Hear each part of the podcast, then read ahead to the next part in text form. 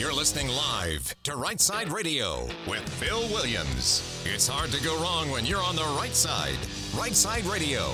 Solid, conservative, and just plain right.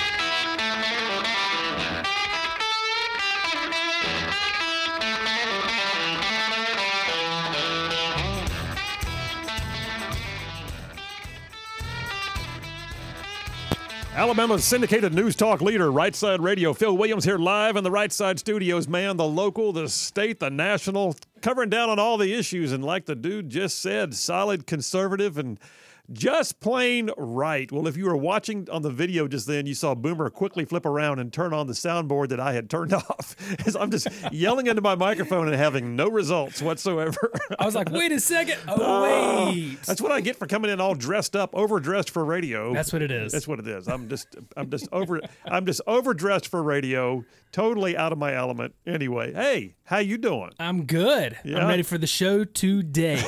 Oh, good. Well, today is a day. So yeah, 2:07 p.m. right now on Tuesday, February 21st. I am in the studio, way overdressed for radio because I had to do some lawyering this morning. Uh, but that being said, we got a great show laid on for you today. So at three o'clock today, I'm really looking forward to this. Um, you know, I, I, I want to make sure that we spend time focusing on the people that are doing things in and around us that are making a difference, having an impact. And so, you know, if you've listened to the show for a while, how we have people on here and there that will come sit in studio with us and give us the straight skinny on what they're doing that is truly impacting their community. Well, one of those is coming in at three o'clock today, Elena Centilli. Elena Centilli is the mom of, uh, of, a, of a young Marine who's now passed away. Um, and she is starting a place called Dovetail Landing that is literally designed to make a difference in the lives of disabled veterans. So we're going to talk to Elena Centilli at 3 o'clock today live in studio, and I can't wait to see what she has to say. Uh, that being said, we got a triple dipper full of stuff, though, so we'll hit it now. The Triple Dipper. Three stories you've got to know. That's right, the Triple Dipper. Three stories, three themes, if you will, that you have got to know as we run today's show. So, number one, the culture wars. Now, this is different than talking about adventures in woke world. This is this is the culture wars. This is like there's a basically there's a there's a tweet that went out by Marjorie Taylor Greene that has been making waves in the last few days where she flat out says we need a national divorce. What? Yeah. She says we need a divorce between the red states and the blue states. What I don't know what she's talking about. We'll we'll break it all down, but here's the thing. The culture wars, they're real. And we're going to talk about those in detail. Number 1 on the Triple Dipper. Number 2, battle buddies. So, yeah, we're going to talk to uh, Elena Centilli. We're going to find out more about Dovetail Landing and about the things that are out there, by the way, to help our veteran community in general. I mean, I got some information that if you if you need to know how to find a resource, believe me, the resources are there, and we want to steer you to them. So yeah, Battle Buddies number two on the Triple Dipper, and then number three, got to do it, got to do it. Different from number one, it's number three, Adventures in Woke World. Because man, I got some stuff some of which will curl your hair, some of which will make you mad. You'll want to throw something at the radio and then you'll laugh at the next one. So, yeah, Adventures in Woke World, number three on the Triple Dipper. All right, so let me let me jump over to my comments. The news broke yesterday that President Joe Biden made a surprise trip to Ukraine. All right, I got some thoughts on that, good and bad, pro and con. I'll share those in just a minute. But before I do that, though, let me set the stage by telling you about my granny's house. Okay. Yes, I know that was quite a switch, but you'll see why in just a minute. So, like a lot of kids, I loved spending time as I grew up at my grandparents' house. On my mom's side, it was in Huntsville, with my grandparents on her side being retired Army. My maternal grandfather was a retired general officer, and they didn't live large, but they lived well. Granddaddy had a bass boat, he had his hobbies. On my dad's side, my grandfather was a retired steelworker, but he only got to enjoy about five years of his retirement before he passed away. He and my granny, they lived in a small two bedroom, one bath house in an older section of West Birmingham called Wylam. They had built that house in the 40s and they lived there until the day they died. It didn't even have indoor plumbing at first. My dad was raised in that house, and I grew up running barefoot around the streets and backyards around Memphis Street and Wylam every chance I got. And my granny, like I said, she didn't have much, but I didn't know it. I didn't know it because it didn't show. She was on a fixed income. I found out one day when I was a teenager that she was actually getting government assistance. She called it government cheese. But she always had candy in that special drawer in the kitchen, and she always had us mark what we wanted for Christmas in the Sears Roebuck or J.C. Penney's catalogs. She made the best fried okra, Mississippi mud cake, and the porch was always swept. There was never, ever a sense of lack, and she was never put out for visits. I don't recall her ever going on a vacation or jumping on a plane to anywhere. My granny was raised in the hard scrabble South during the Depression era as one of seven kids. Everybody in the house growing up did what was needed to put food on the table. They took care of what they had. They took care of each other.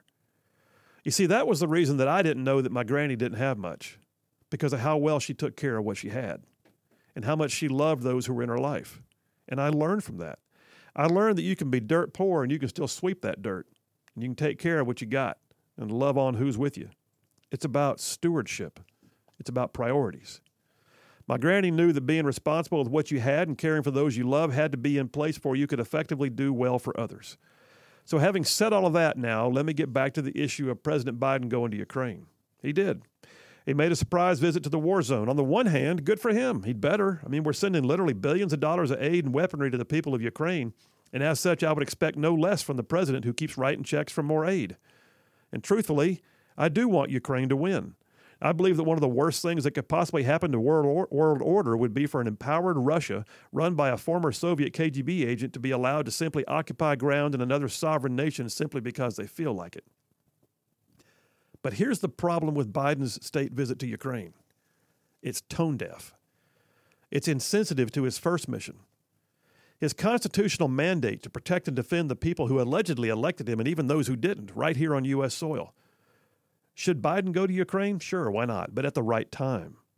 Supposedly, a president of the United States could walk and chew gum at the same time. I get it. He can do foreign policy and domestic policy all at one time. But his visit to Kiev comes on the heels of multiple catastrophes at home that he so far appears either unwilling or incapable of addressing. Catastrophes he doesn't even want to talk about, much less show up in person to deal with. Let's walk through a few. We just had the embarrassing debacle of allowing a Chinese spy balloon to fly the length and breadth of the entire United States, an event that resulted in no less than four separate sorties of combat aircraft shooting down objects in the sky over North America. And the president took days to deliver even the most tepid of remarks about it all. And to this date, we still don't have any real information about what exactly was shot down. That's an attack against a foreign entity in our airspace by the U.S. military right here at home, but he's in Kiev. How about last week? Last week, in the days and in the days since, we've also been watching as the story of East Palestine, Ohio, plays out in real time. As a train carrying the most toxic of chemicals derailed, and a combination of bad ideas resulted in the town being inundated with noxious and potentially dangerous chemicals. Fish are dying in the creeks. Chickens are dying in the yards. Children are sick in their homes, and the townspeople are beside themselves. And to this point, to this point, the President of the United States has nothing at all to say about it. He even denied federal disaster assistance at first, and he has yet to send his transportation secretary to look things over, much less pay a visit himself. But hey, he's in Kiev. Yesterday, I spent some time unpacking the fentanyl crisis that has swept our nation over the past few years. Law enforcement is overwhelmed, and over 100,000 U.S. citizens have died from fentanyl related overdoses. It's an epidemic, but it's tangible, it's targetable, you can see it. There's no need to figure out a vaccine or run trials or get FDA approval to fix this one. No, it's a chemical derived almost entirely in China and manufactured almost entirely in Mexico, and it's put together in drug labs right there south of our border that we can locate if we want to and it's killing more Americans than any terrorist organization ever dreamed of. But the President of the United States barely mentioned it in his State of the Union address. But hey, he's in Kiev. And while we're on that fentanyl issue, we have to also address that southern border, the border that's almost not a border now. Under the Biden administration, the numbers of known illegal crossings have exceeded 5 million. That means, break it down, that means, y'all, that the population of the United States has grown 1.5% just on illegal entries. A percentage of the nation has grown because of illegal entries. Border communities are being overwhelmed. Human trafficking is at an epic level. And it's said now that every state is a border state. But the president, he won't even mention it, won't address it in any meaningful way. And it took him even two years to make a trip down to the southern border. And his administration has even sued every true border state that has tried to stem the flow of illegal entries. But hey, the president had time to go to Kiev You see, the question is not whether or not the president should have made a trip to Kiev. The question is whether or not he's doing enough to sweep the floors and take care of things here at home before stepping out into a foreign conflict. Is he being a good steward of what he's been given the opportunity to lead? Are the people of this country, his sovereign mandate for care and concern, are they being cared for in a manner that indicates that he knows where his priorities are? The people of East Palestine, Ohio don't think so. The people in the southern border communities, they don't think so. I'm going to tell you right now, if my granny were here, she'd likely tell him in no uncertain terms he'd be best served to learn how to sweep his own porch before going over to somebody else's house to sweep theirs. That's a wrap for the right side way. Well, there you have it. And, and, I, and I mean that with all sincerity. I'm fine with the President of the United States going to a nation where we are supplying billions in aid. I'm fine with that. It's the manner in which he does it and the manner in which he refuses to sweep his own porch right here at home. It's the lack of stewardship over what we're seeing here in the United States, where crisis after crisis remains virtually unaddressed. And yet he takes a quick trip to the far side of the world to visit another country and discuss how best to help their situation. Folks, I'm going to tell you, he'd better learn how to do both. He'd better learn how to sweep his own porch. Phil Williams, Right Side Radio. Y'all stay tuned. We'll be right back.